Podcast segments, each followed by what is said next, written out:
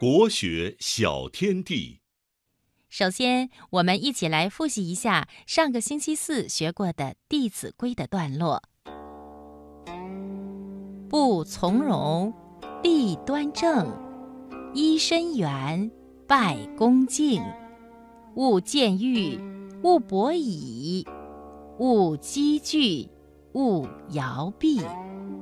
接下来，我们来学习《弟子规》新的部分。缓接连，勿有声；宽转弯，勿触棱。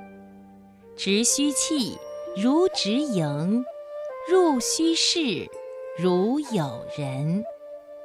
好的，我再来读一遍。缓接连，勿有声；宽转弯。勿触棱，直虚气，如直营；入虚室，如有人。接下来呢，我来给小朋友讲一讲上面这段话说的是什么意思。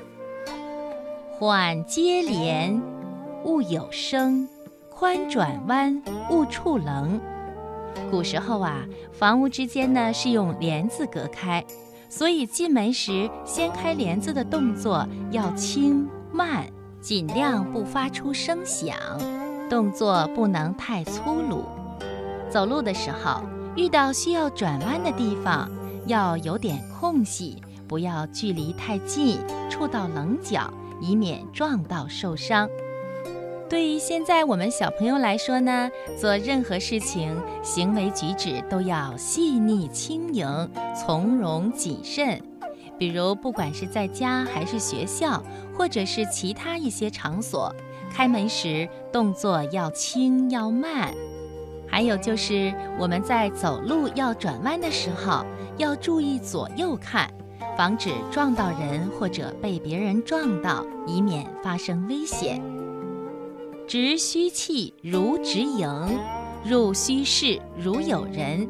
这段话是说呀，即使是拿着空的器具，也要像是里面装满东西一样小心谨慎。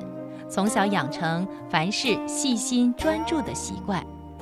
进入没有人的房间，也要像有人在一样，不可以随便。哪怕是独处的时候，也要注意不失分寸。古语说的“慎独”就是这个意思。听广播的小朋友，你明白了吗？好的，我再来读一遍：缓接连，勿有声；宽转弯，勿触棱。